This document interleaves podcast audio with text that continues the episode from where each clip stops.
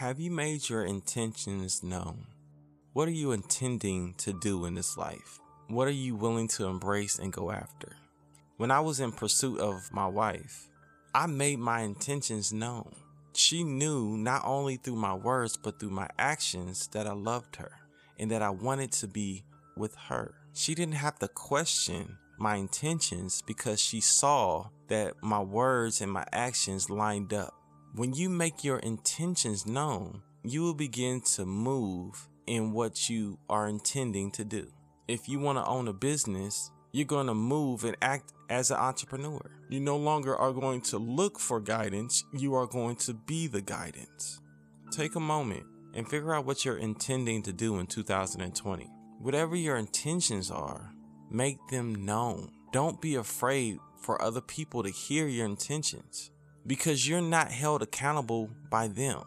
You're only held accountable by yourself. Are you going to do it? Because the truth is, if you're just speaking it and you don't act, your reality will be evident because you won't have what you intended to go after because you never went after it. But if you begin to speak in faith and tell yourself who you are and what you will do in this present moment and what you will be, just maybe you receive what you're looking for.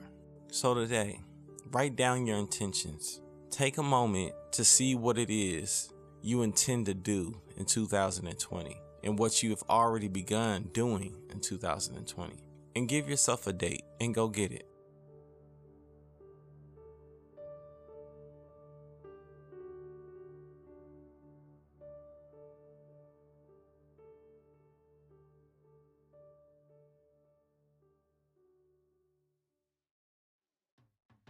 Have you ever wanted to write a book, but you didn't know where to start? I have created an online course with you in mind. It's called Write It. In Write It, I will guide you through my writing process and you will learn how to overcome the pitfalls of writing a book. It's time for you to write the book of your dreams. To learn more about the Write It course, visit resetyourlifenow.org.